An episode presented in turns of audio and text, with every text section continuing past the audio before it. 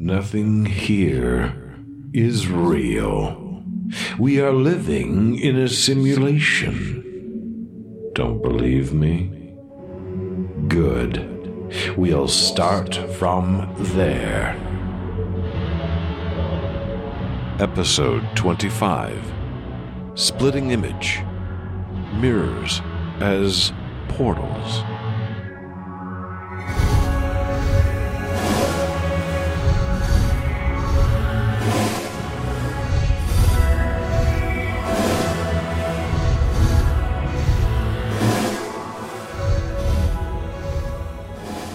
I'm sure you've had that moment when you look into a mirror and you see yourself.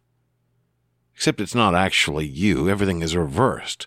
You can tell by the text on your shirt that it's not the same. And yet, you're pretty certain it's you. You can see details of yourself that you can't normally see.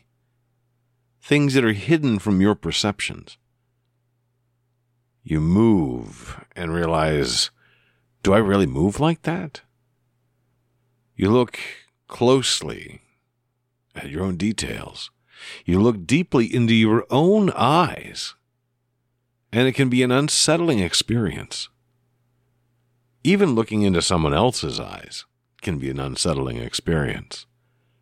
Or incredibly intimate. Or confusing, all from that connection, extraordinarily subtle connection. Mirrors can be used to lengthen the apparent distance something sees by bending light back and forth multiple times. It can create illusions, everything from Pepper's ghost to full-on holograms. Mirrors allow us extra-dimensional experiences. But we're pretty sure of the physics behind all of that. At least we are when it comes to the visual spectrum. We know what a mirror is. Nothing particularly supernatural. And yet, that uncanny moment when you look into a mirror and the depth feels beyond you, or the reflection reflects another mirror behind you and gets this infinite space. It allows us a glimpse into what the universe could be. Beyond the physical we have in front of us. And maybe that's the key. It's not the illusion that's important.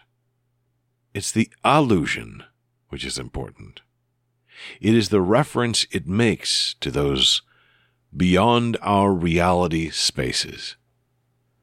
And from time to time, and time again, we use that in art, in literature.